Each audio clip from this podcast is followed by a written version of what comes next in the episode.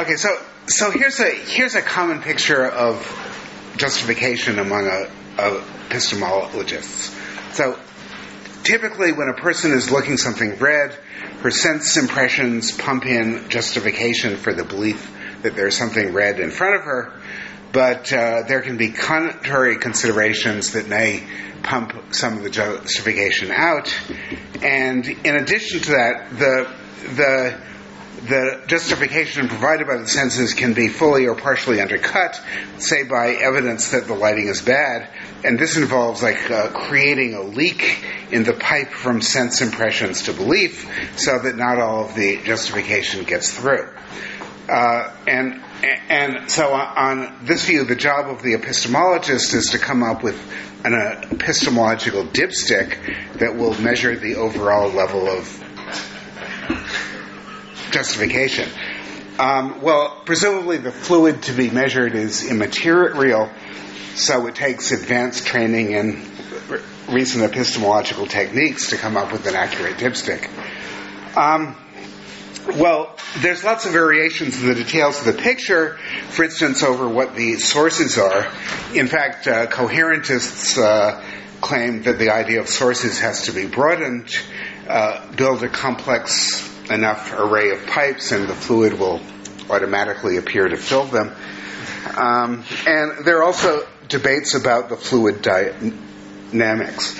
I mean, um, the question of exactly what it, what are the circumstances under which a valid argument transmits justification from premises to conclusions has been much discussed in recent years. So, what I'm going to try to do is to present an alternative picture. Um, now, I've, I've listed three motivations, and, and in the body of today's talk, I'm going to focus on the first one of avoiding dubious metaphysics. I mean, that's the uh, epistemic fluid.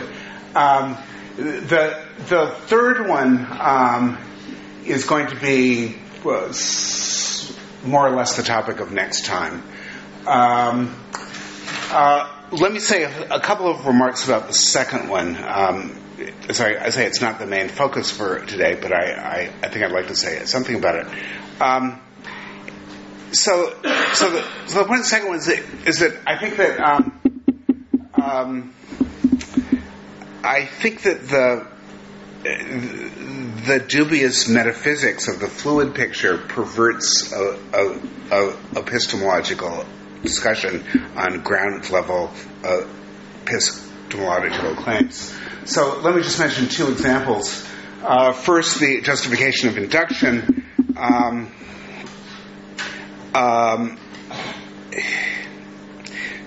so I think that both both the search for a justification of induction as standardly understood and also the usual attempts to dissolve the problem were all generated by this uh, uh, uh um, bad picture, the fluid picture, and uh, and that in both cases uh, they focused attention away from the real problems of evaluating competing epistemological methods.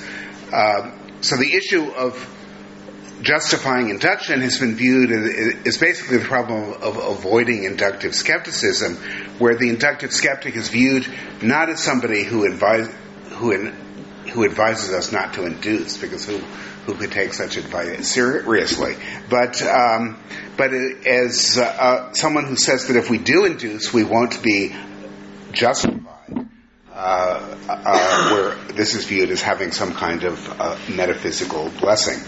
Um, uh, so get get rid of this picture of justification, and you get rid of the usual view of the justification of induction, though there's still a question of evaluating uh, competing inductive methods. Um, and I think the situation with the justification of induction has, has uh, recently been repeating itself with regard to the justification of deduction. Um, again, there are real problems about uh, deductive logic of the kind that I was talking about in the last couple of weeks, where there are are are are arguments for an alternative logic for for certain specific reasons, and and and there are debates to be had both for and against um, um, uh, um, the alternatives. Um, um, but but I think that the recent discussion of this has uh, has um, moved away from this. It, it, it, it's uh, uh, it's um, there's a lot of people who uh, discuss the justification of uh, logic in a way that is concerned with combating deductive skepticism uh, in isolation from uh, serious debates about alternative logics. So, a main motive of this paper is to provide an alternative picture of epistemology that will get it back to its proper job. Okay, but as I say, in the rest of today's paper, I'm not really going to be focusing on the ground level of epistemology. I'm going to be just uh, trying to give the idea. So, the the um, the idea is something I call expressivist relativism.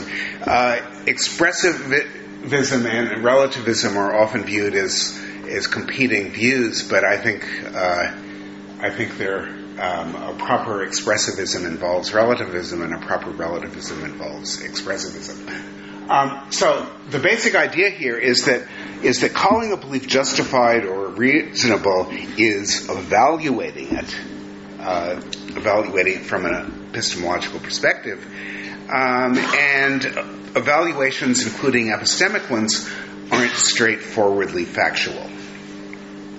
So the general idea here is familiar in the case of morality, though without much agreement as to how it should be developed.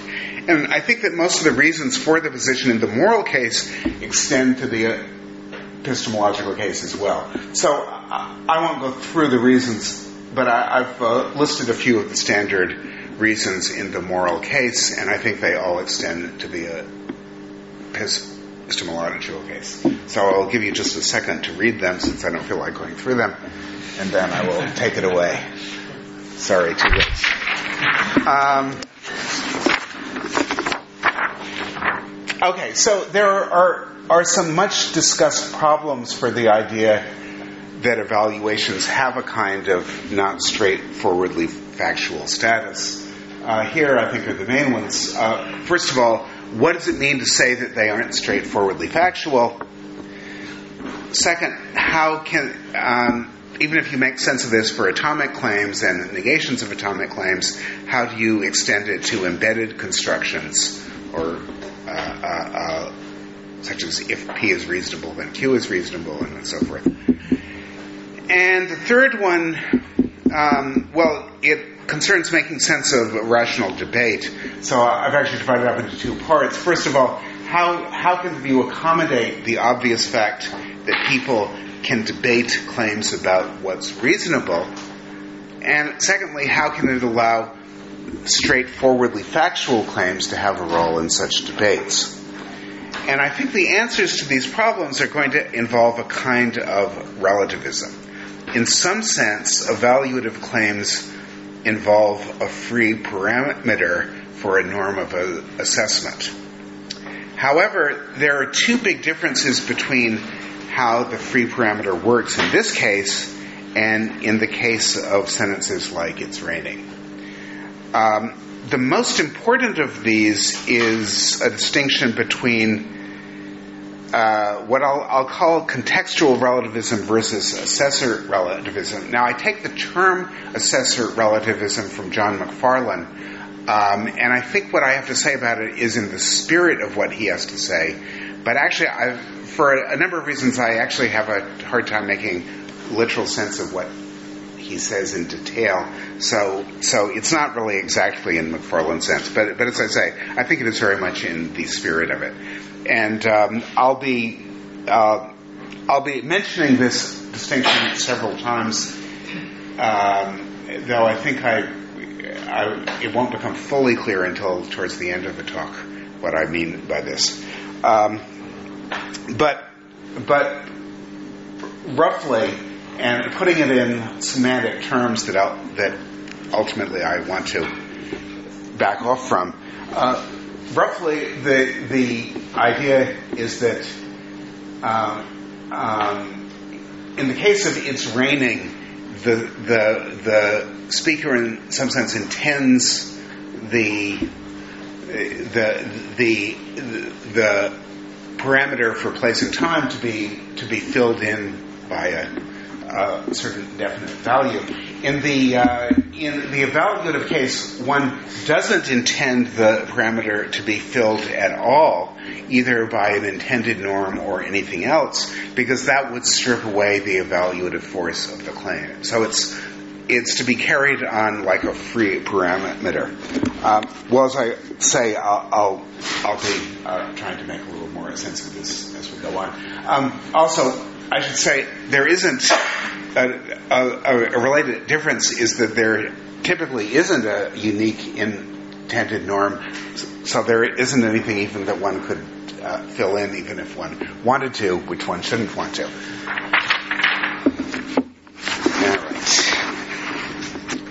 So that's the way in which the view is relativist. Um, it's also expressivist in that evaluative sentences express a mental state that is a, a resultant of the speaker's norms and the speaker's factual beliefs. Uh, so it, it's also, I mean, the, the, paradigm these days of an expressivist view is uh, Alan Gibbard's view, and I think this view I'm going to be advocating, I think is really a, a, a, notational variant of his. So what what he says is that evaluative claims express propositions of an extended kind, not just sets of worlds, but sets of norm world pairs. So if a sentence A expresses an extended proposition consisting of a set of norm world pairs, uh, NW, then uh, we could rephrase that by saying that A is something that can be true at a world W relative to a norm N. Now, in a typical assertion, we're making a claim about the actual world. Um, we are filling in the world slot with, uh, I don't know how you read that, the actual world. Um, Gibbard obviously didn't intend there to be a metaphysically privileged norm playing a role analogous to that of the actual world, so he must have intended to leave the norm parameter free. Um, now, of course, the same normative proposition can be true in the actual world relative to some norms but not others. So speakers who agree on all the relevant facts can still evaluate the proposition in different ways by employing different norms in making their evaluations. And none of the conflicting evaluations would be metaphysically privileged over the others.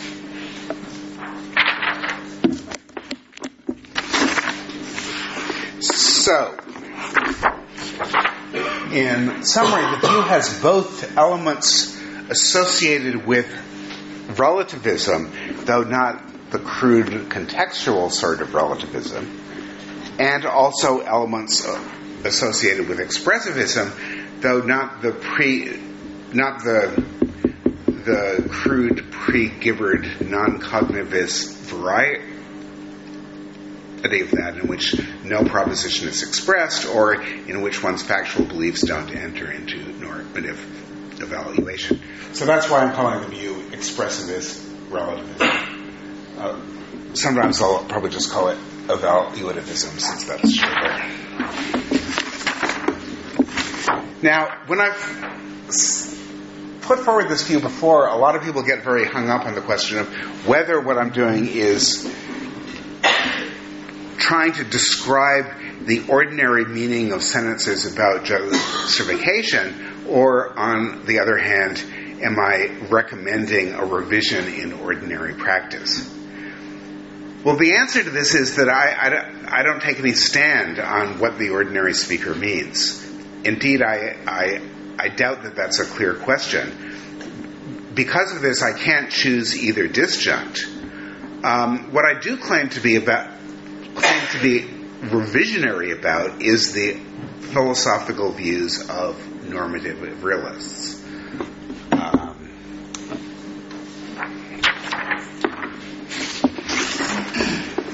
So, what I hold is that to the extent that ordinary people are committed to metaphysical justification, they're in error.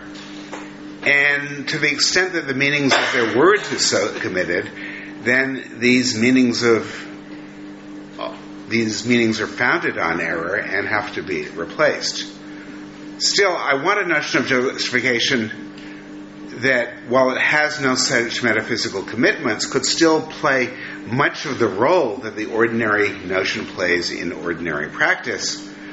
It probably couldn't play all of it, and it definitely couldn't play all, all play all the and uh, definitely not all the practice of uh, normative realists.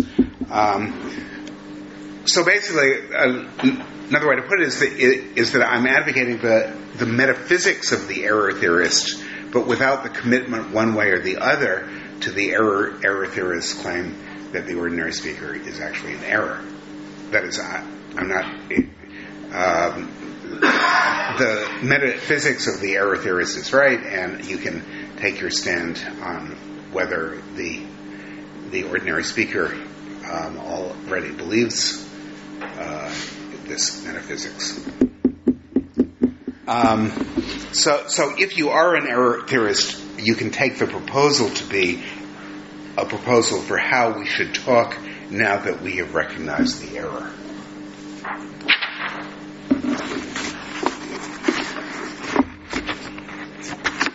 So it's got it's got some of the flavor of what Simon Blackburn has called quasi-realism, um, but but but but unlike quasi-realism, the view doesn't attempt to mimic the normative realist, even in ground level normative as opposed to meta normative discourse. So so Blackburn and Gibbard, in fact, seem to think that there's a that, that there's a clear line between uh, uh, ground level discourse and and meta normative discourse, and I guess I'm skeptical of there being a clear line here at all. Um, um, in addition, to, well, uh, anyway, uh, um, the up, up, up, upshot of, of, this is that is that we can mimic a great deal of ordinary practice without mimicking normative realism, even e- even as regards ground level discourse.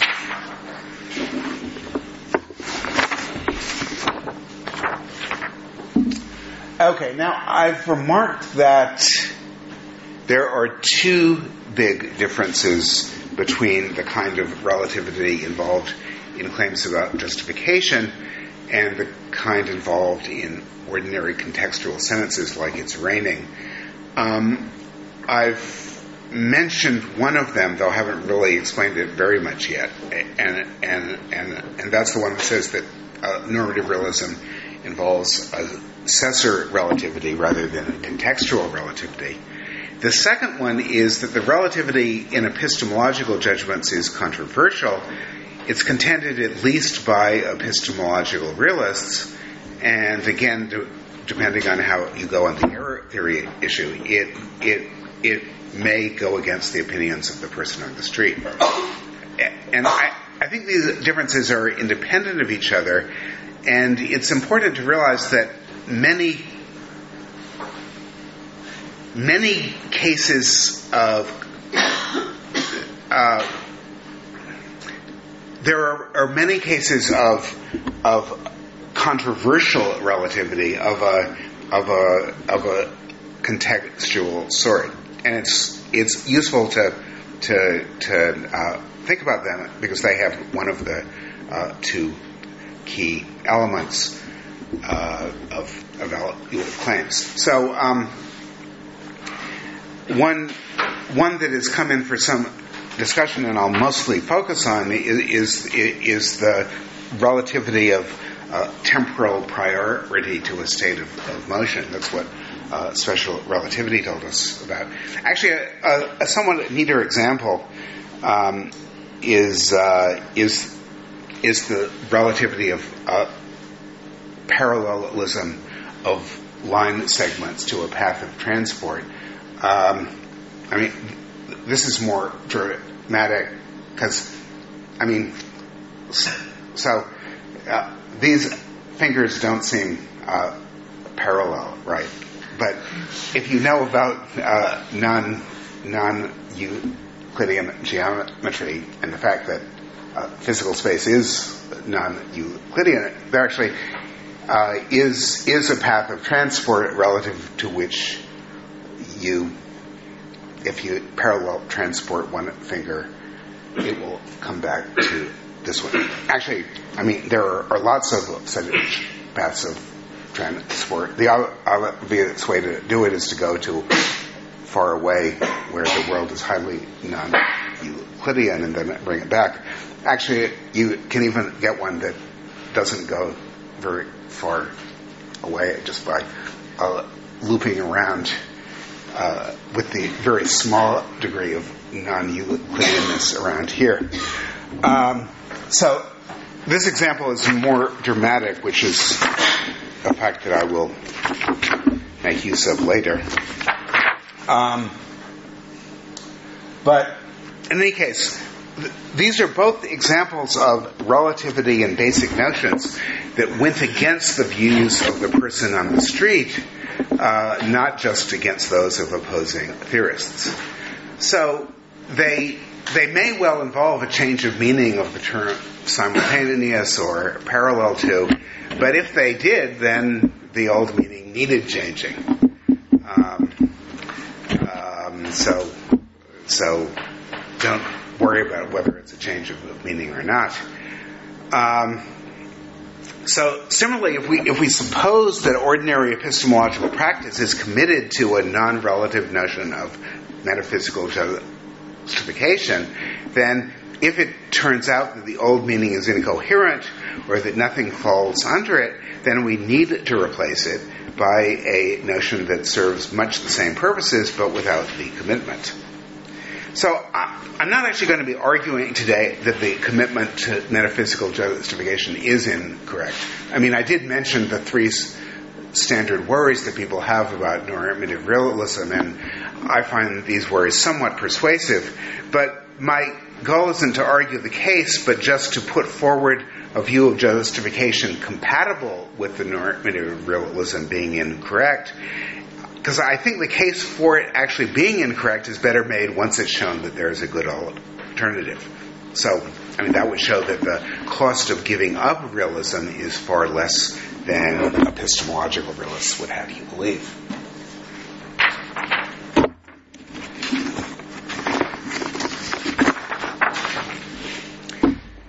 Now, the term relativism has had the misfortune of being defined by its opponents. Uh, I mean, in the first place, they, they, they typically define it to mean contextual relativism. Uh, yeah, I think that would destroy the whole point of the doctrine. But, uh, but I'll get back to that. Um, but secondly, they've also often defined relativism as committed to the idea that all norms are equally good.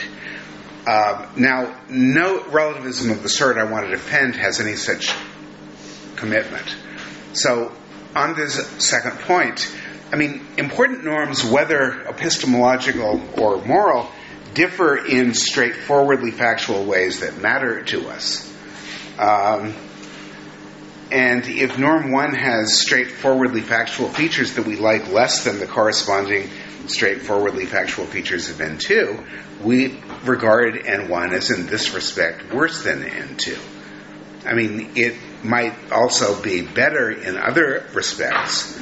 Um, an overall evaluation takes into account the different respects this leads to a, a, partial order. There'll be incomparabilities as well as ties, um, and there there there'll also be some indeterminacy as to the details of the partial order. Um, but in any case, there will be this partial order. So why would anyone claim that that any two norms are equally good? Now, I've uh, some people who are intent on attributing this to the uh, to the relativists will uh, uh, commonly object in the way that I've put it here. Uh, these comparative judgments of which norms are better than which are themselves normative, so you haven't really allowed for one entire normative system being better than another one. Well, but I think the reply to this is obvious. Yes, yes to the first claim, uh, the comparative judgments are normative, but how it's supposed to follow that uh, no one normative system is better than the other is kind of a mystery to me. That means it, it doesn't follow. um, now, on this issue of whether there's a uniquely best norm, I mean, it seems to me that the natural answer is no. Um, uh, it, or, or certainly not obviously. I mean, first of all, it may well be that, that for each norm there's a, a better one. Um, it may also be that there are ties and incomparabilities all the way up. That is, it isn't just norms that aren't sufficiently good that can be equally good or incomparable. It's all the way up that this holds. Um, now, relativism actually can remain neutral on this issue. Um, or, or so I claim. I, I mean, I, I, I guess somebody could argue that if there were a uniquely best norm, then it would be hard to make the distinction between a, a, a uniquely best norm and an ob- objectively correct norm. I, I, I, think that's kind of doubtful. I mean, an advocate of special relativity might argue that a frame of reference in which the center of mass of of the universe is at rest is in some sense uh, the best one. Uh, I mean, I, I, don't know, it's most aesthetically pleasing or convenient for certain kinds of calculations, which which happen often, or something like that. Um, but at the same time, they could insist that it's being objectively best in that sense um, doesn't make it objectively correct in the way that uh, Newtonian or, or Lorentzian mechanics would demand. So, um, um, so I don't really think the, the, the relativist is committed to a no answer, though I do think the no answer is actually the most plausible answer. But it look it looks like a realist is committed to a, a yes answer. I mean, how could an objectively correct norm fail to be uniquely the best one? Um,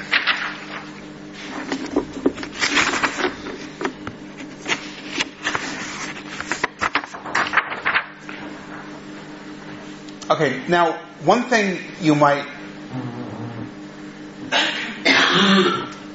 well, well, it, there's a special worry about epistemic norms, um, which is there's a kind of quasi circularity here that plays a, an important role in, in meta epistemology. I mean, um, moral norms come into play when one evaluates what one ought to do relative to the assumption that such and such are the non-moral facts. And similarly, epistemological norms come into play when one evaluates what one ought to believe relative to the assumption that um, uh, such and such are the non-epistemological epistemological facts.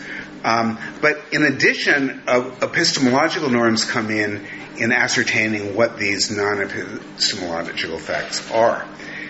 And the need to use these norms in the second stage as well as the first is what I have in mind by the quasi-circularity. Well, what's the significance of the quasi-circularity? Uh, it it doesn't prevent us from reaching views about what the non-epistemological facts are. By and large, we do do so by uh, following the the epistemic norms that we actually follow. Um, but but but there is there are concerns about the epistemological significance of this, and, and let me m- mention two concerns.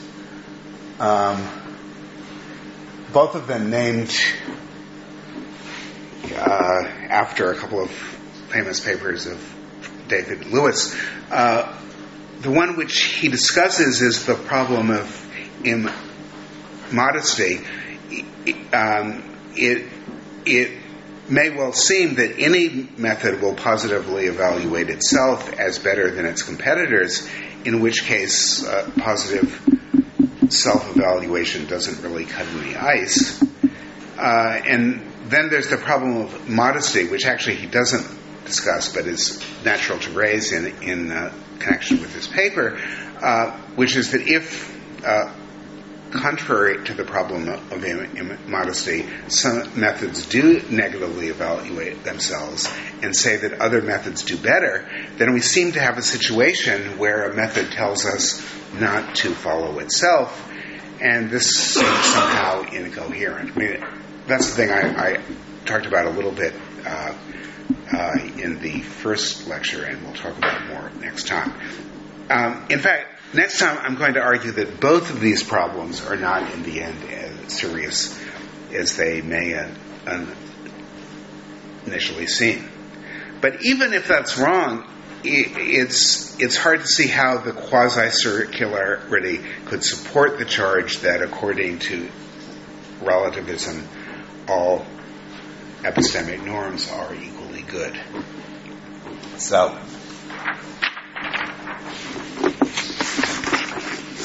So I will take it that relativism doesn't have this uh, feature. Okay, I better start speeding up a little bit. Actually, this slide. Um, I, uh, uh, really, the main content of this is, is, something I talked about in an earlier lecture. So there are different ways of understanding norms. I'm going to take it that norms of obligation, and so forth are are policies of a certain sort, and that norms of goodness are preferences of a certain sort. There is an alternative way of trying to understand norms, namely as normative propositions. Um, but I'm going to view the normative propositions as generated from the policies and preferences. Uh, I mean, uh, so maybe there are more objective normative propositions, um, but I'm trying to avoid them. I'm trying to uh, get normative discourse to run only from normative propositions that are generated from uh, policies and preferences and things like that. Okay, and another thing I'll basically skip over. A, a lot of people um, raise an objection that if I try to base norms on uh, uh, normative judgments on policies and, and preferences, I'm going to have to have to in order to get the distinction between moral norms and epistemic norms, I'm going to have to make a, a distinction between moral policies and uh, epistemic policies and, and so forth, and that seems hard. But actually, I don't see how there can be any more of a problem here than there is for the normative realist. I mean, as far as I can see, whatever line the normative realist takes about what distinguishes moral oughts from epistemic oughts, uh, the same thing ought to be usable by me uh, at the level of policies. Well, maybe that's not right, but if not, somebody can object. Um,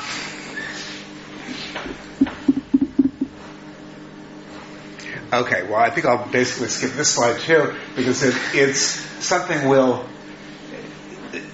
It's really more related to the next lecture than today's. Uh, uh, let me just say that that uh, um, I that it's dangerous to talk about a person's norms because there are different kinds of relations that a person can have to a norm, and it's going to be very important to distinguish among them, especially when we come to the issue of normative change.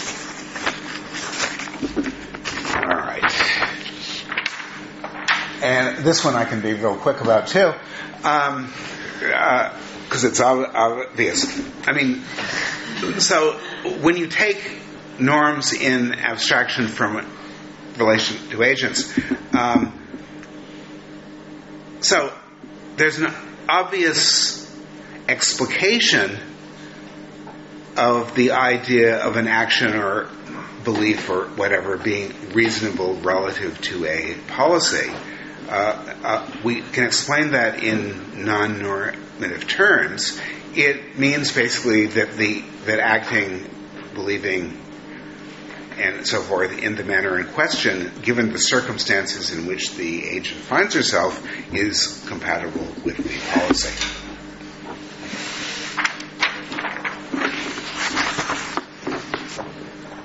All right.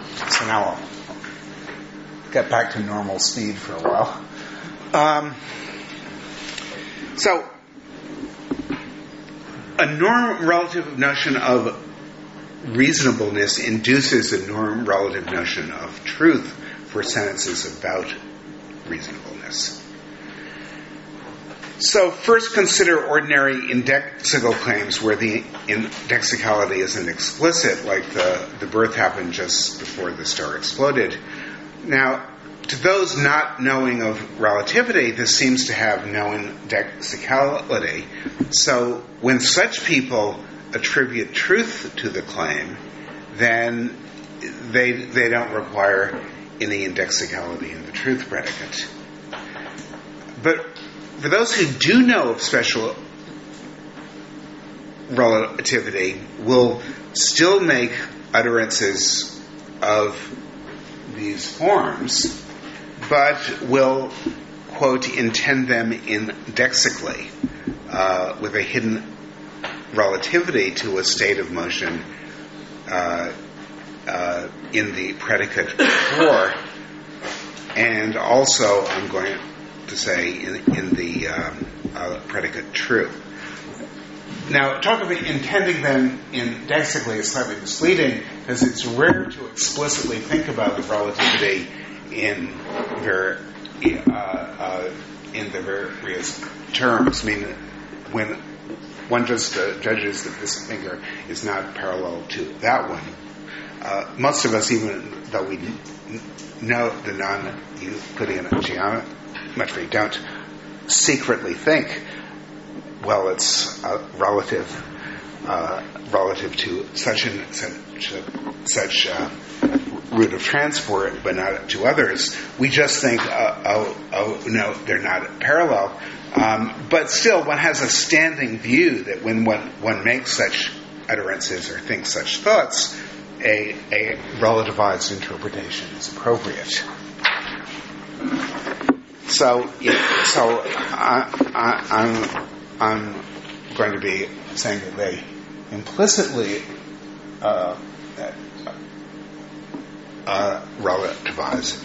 And um, so this means that when you give an instance of a truth schema like number two up there, you have to construe this as for all states of motion F, the birth happened just before the star exploded is true relative to F, if and only if the birth happened just before the star exploded relative to F. Uh, so there's a hidden relativity to a state of motion in the predicate true on the left hand side as well as in the before on the right hand side. And that's to be expected because the nature of truth guarantees the equivalence between the left and right hand side of the truth schema. The right hand side has a hidden indexical, so the former must as well.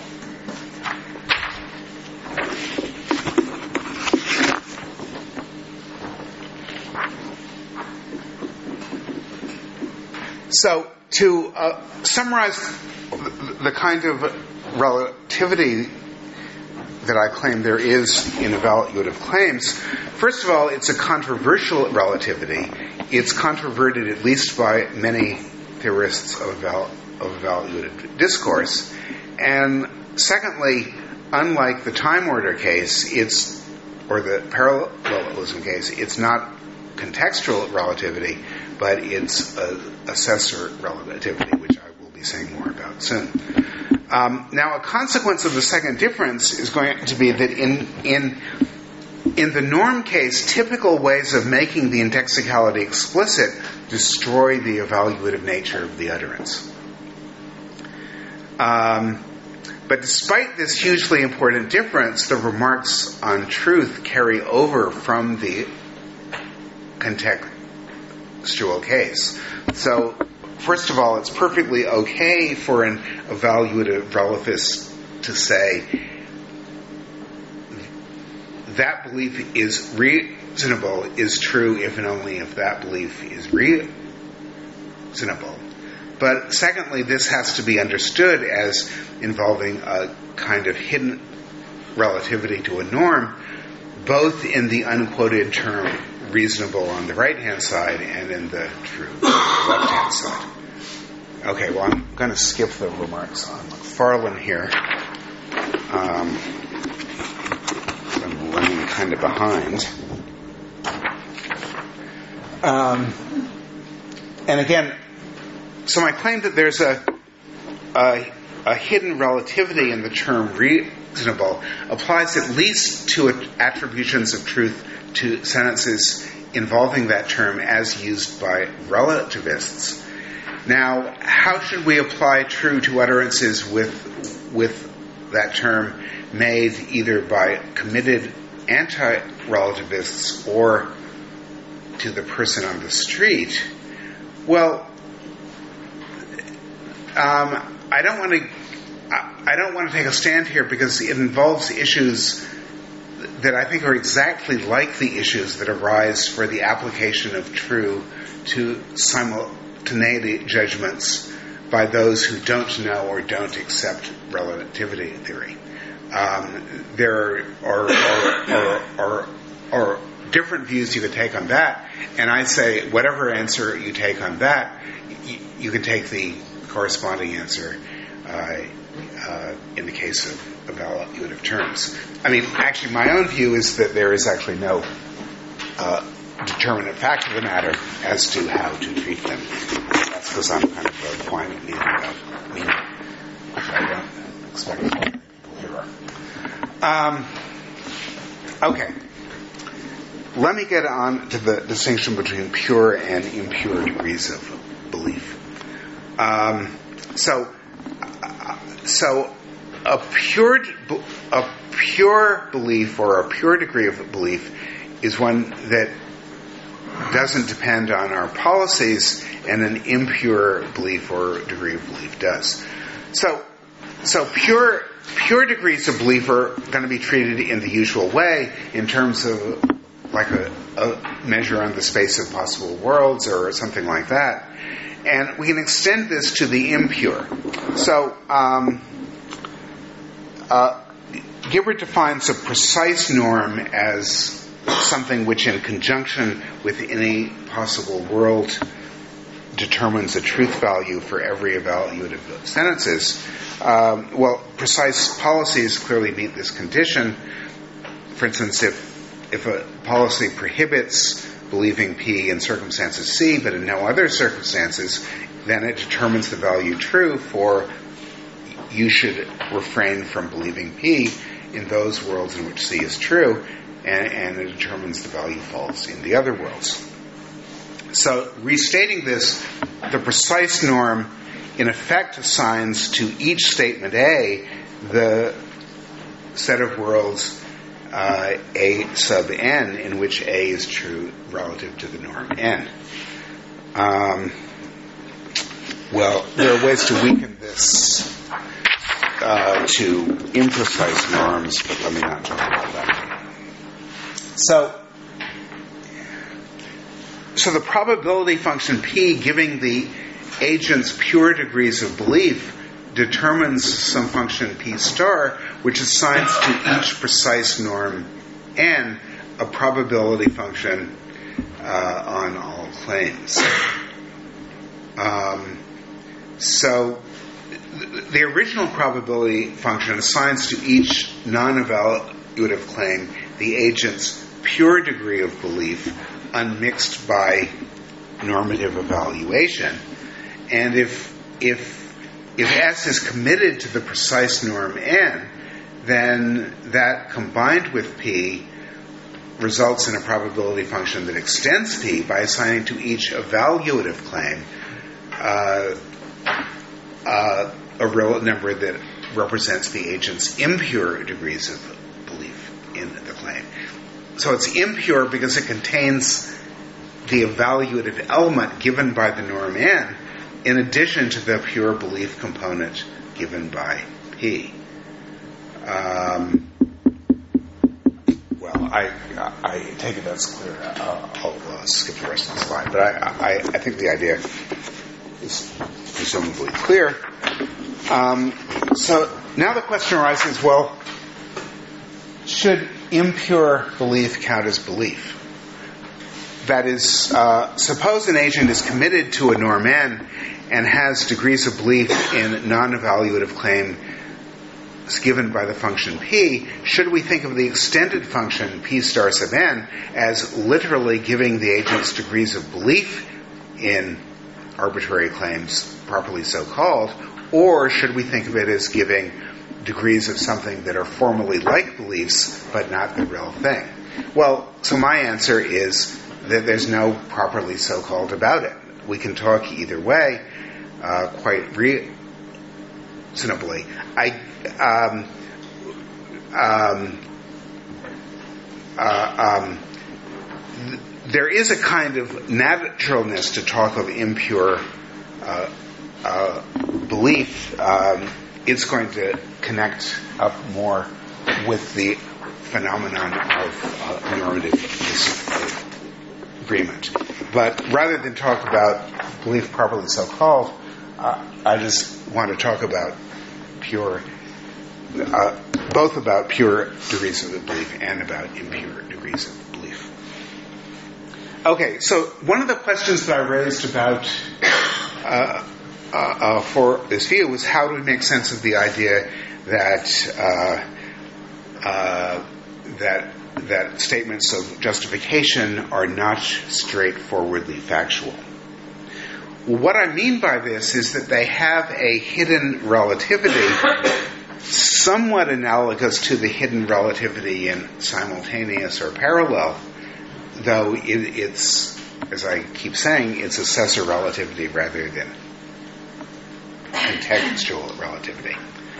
Now, even with controversial cases of contextual relativity, it's natural to say that statements that aren't explicitly relativized but should be aren't straightforwardly factual, but only factual relative to a state of motion in the case of, of simultaneity or a path of transport in the case of parallelism and so forth.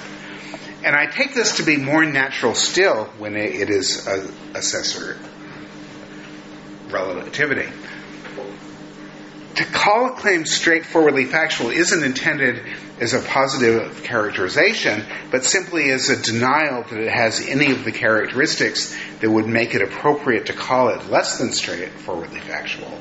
And in the present context, I think the only uh, relevant such characteristic is relativity, and in particular, assessor relativity. So, in my remarks about um, justification claims being not straightforwardly factual, um, I mean that they're not factual in a non-assessor relative way.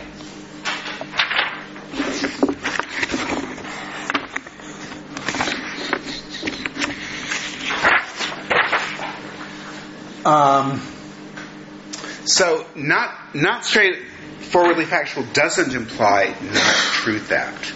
So the word true has an important logical role, which is as important for normative claims as it is elsewhere. Well, I talked about this in a previous lecture. I mean, basically, you, you need truth to facilitate quantification into sentential position, you need to do that in order to express agreement and disagreement. I mean, uh, to express uh, disagreement when you're not sure, uh, a disagreement over a, a, large body of claims when you're not sure exactly um, where you're going to disagree about. Uh, what about the term fact? Um, can we use the term fact for these claims too? Well, you can if you like, and uh, you don't have to if you don't like. Uh, that's uh, uh sorry. I, am running a little late here. Sorry. Um, so, in the case of it is a straightforward fact. I mean, it would be. I mean, you, you could take the same pleonastic line with that as you took with the term true, but there wouldn't be much point in it. In fact, all it could do would be to mislead. Um, uh, I mean, it would make the term straightforward redundant. Uh, so it'd be sort of like a, a, a supervaluationist uh, gone mad who who uh, who who who says of a borderline case of baldness that the sentence must either be determinately bald or not determined permanently bald on the ground that in each valuation uh, it's either determinately bald or, or not, so that when you supervaluate over all of the valuations, uh, you get that it's determinately bald. Uh, so, I mean, it is a straightforward fact that, like determinately on the supervaluation equationist picture is supposed to be a strengthening of true that gives one the means of commenting on the status of the claims scope. Now, there is a worry here that I'm sliding over, which is, uh, I mean, what I've just uh, just said assumes that the strengthening makes sense. Um, and in both the case of straightforwardly and determinately, we need an account of what it comes to. But in the case of straightforwardly, I've suggested one, um, which is the absence of uh, implicit relativity. Uh, uh, in particular, the absence of sensitivity to policies, preferences, and so forth, that is, to norms as I'm understanding them. The, the difference between statements that are norm sensitive and those that aren't ultimately comes to the difference of the conceptual and social roles of norms on the one hand and pure beliefs on the other.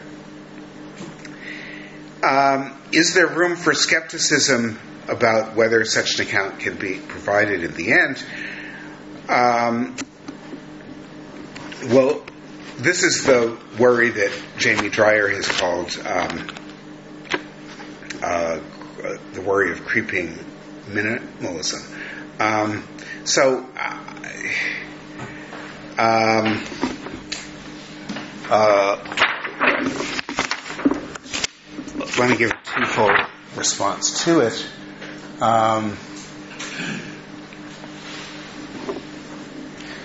uh, uh, First of all, uh, uh, the factualist needs to hold that one norm is objectively privileged, but an evaluativist uh, needn't and probably shouldn't accept that any one norm is best. So that's a real difference.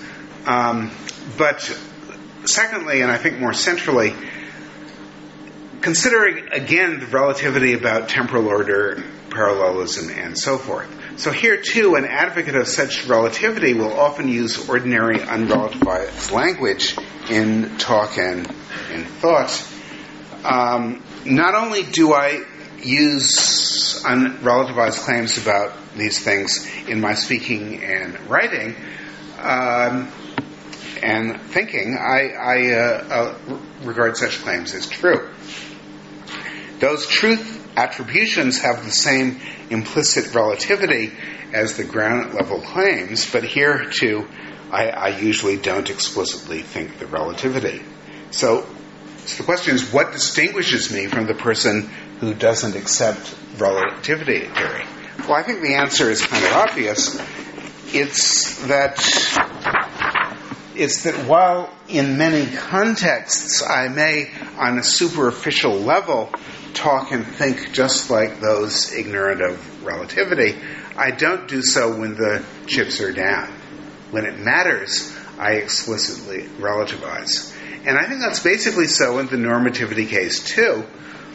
Um, uh, that in certain contexts of persistent disagreement about whether I ought to believe X, I will back off the norm sensitive language and say instead something like, well, relative to such and such standards, I ought to believe X. Moreover, these are standards that, that I advocate uh, because they have, have such, such and such pro- properties which I strongly favor. Now, I think you could, in principle, conduct all normative debate in this sort of terminology uh, uh, this would involve fully disentangling the impersonal, straightforwardly factual aspects. That is, what I should do relative to such and such standards, what standards, uh, what what straightforwardly factual properties those standards have, and so forth, uh, and the autobiographical factual properties of what my attitudes are, what standards I advocate and what properties of standards I prefer. But it, would be highly impractical to do so. In fact, we couldn't without a lot of circumlocution because we uh, usually don't don't uh, uh, don't have very clear awareness of exactly what our norms are. So you'd have to. So doing this would actually be quite complicated, but. Um, skip that.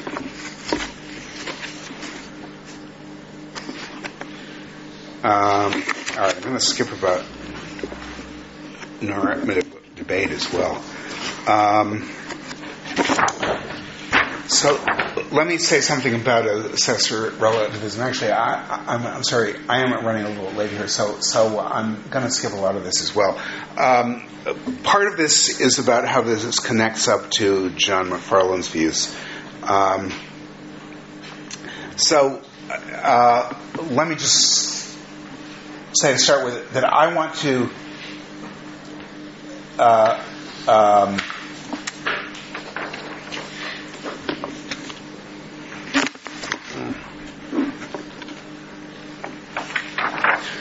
Uh, okay.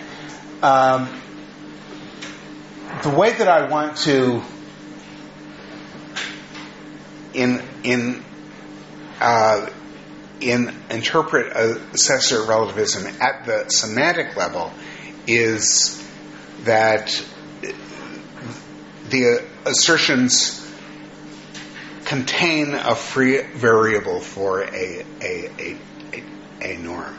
And so roughly speaking, um, well,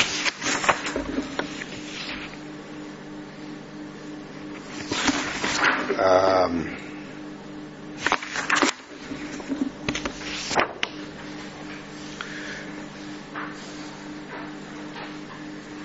uh, um, let me not say more uh, uh, about that because that's that's the semantic representation. But I think at the most basic level, the distinction between con- con- contextual and assessor relativism uh, is a pragmatic distinction, a matter of what we treat as a disagreement.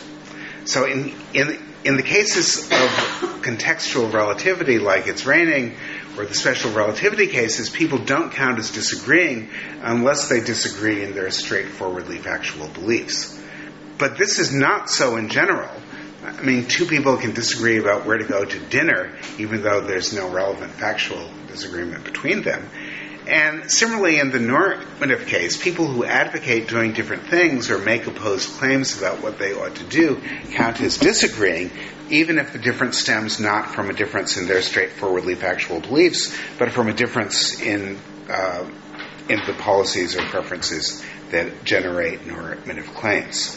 So typically, the disagreement about a specific matter, for instance, how quickly the government ought to withdraw troops from Iraq, will be due both to straightforwardly factual differences and to rather basic normative policies.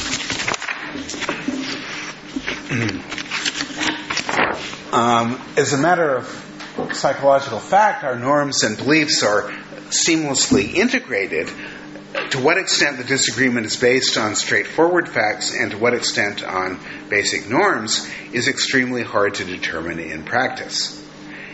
And this seamless integration is part of what underlies the naturalness of talk of impure belief. We can say in general that disagreement consists of having opposed impure beliefs without differentiating the contribution to impure belief made by pure beliefs on the one hand and by norms on the other hand. Uh, let me just, um, I, I, realize I'm going a little over time, but I'll, I'll finish up within three minutes. So, um, the pragmatic difference between assessor relativity and ordinary con- textual relativity is of fundamental importance. Because of it, the distinction between implicit relativity and explicit relativity is vastly more important in, in the normative case, where it's a assessor relativity, than it is in the contextual relativity example. So let me just illustrate this with contextual relativity, two people disagree in their utterances of an implicitly relativized sentence, like it's raining, if and only if they would disagree had they explicitly relativized to the locations they intended. So there, it really doesn't make much difference whether you explicitly relativize or not. Um, that's not true in the assessor relativity cases because explicit relativization then removes the role of the uh, assessor. So, consider Jones and Smith. Jones utters the sentence, J, we ought to withdraw our troops within a month. Smith utters the negation of that. They're clearly disagreeing due to some combination of disagreement about straightforward facts and disagreement in fundamental policies. So they have impu- they have opposed impure beliefs. But now suppose they utter explicitly relativized variants. Well, one issue is exactly which explicitly relativized variants you pick. I mean, one way of doing it is relativizing to a specific policy. Uh, uh, that's uh, J star. Another way of doing it is relativizing to policies with a specific property. That's J double star. So there are, are, are different ways of explicitly relativizing. Um, but so pick whichever one you like. Um, if if if Jones explicitly relativizes in either of these ways, and Smith explicitly relativizes in the analogous way, um, then they may not be disagreeing. Um, um, for instance, if if if they if they agree on the straightforward facts, then uh, uh, uh, Jones and Smith will will agree with each other's explicitly relativized statements, um, even though uh, they uh, disagree with the not explicitly relativized ones. So. Um, so the sensitivity to norms is lost in the explicit relativization. Um, I've, I've, I've got a couple more slides which are on the question of um, whether the implicitly relativized statement says the same thing as the uh, explicitly relativized one. I, I, but I have run a little bit late, so I, I think I should stop now. And, and if people want to, me too, I can uh, talk about that in the discussion.